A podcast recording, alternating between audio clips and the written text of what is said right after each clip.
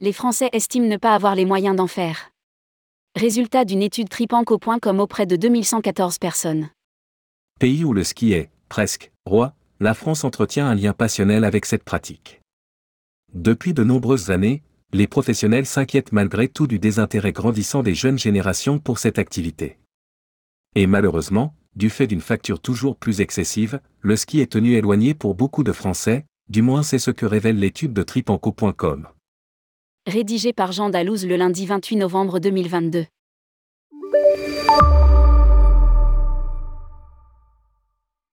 Il est loin le temps de la construction des stations de ski pour lutter contre la désertification des montagnes françaises.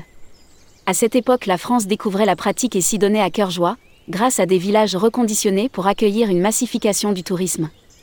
Depuis, quelques virages ont été pris, pour opérer la montée en gamme si rémunératrice pour les exploitants. Sauf que les prix ont tendance à éloigner les jeunes et les Français d'une façon générale du ski. C'est en tout cas ce que révèle une étude de Tripanco. comme le site d'hébergement locatif Made in France a demandé à 2114 personnes leur relation au ski. Et mauvaise nouvelle, 63% des personnes interrogées estiment ne pas avoir les moyens de s'offrir ce type de vacances, alors même que 79% en rêvent.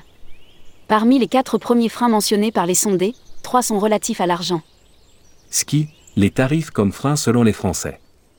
Ainsi, nous retrouvons en tête les tarifs liés à la pratique du ski, 81%, puis les coûts liés au voyage, 47%, et les tarifs de l'hébergement, 41%. Le fait de ne pas savoir faire du ski arrive comme le deuxième frein.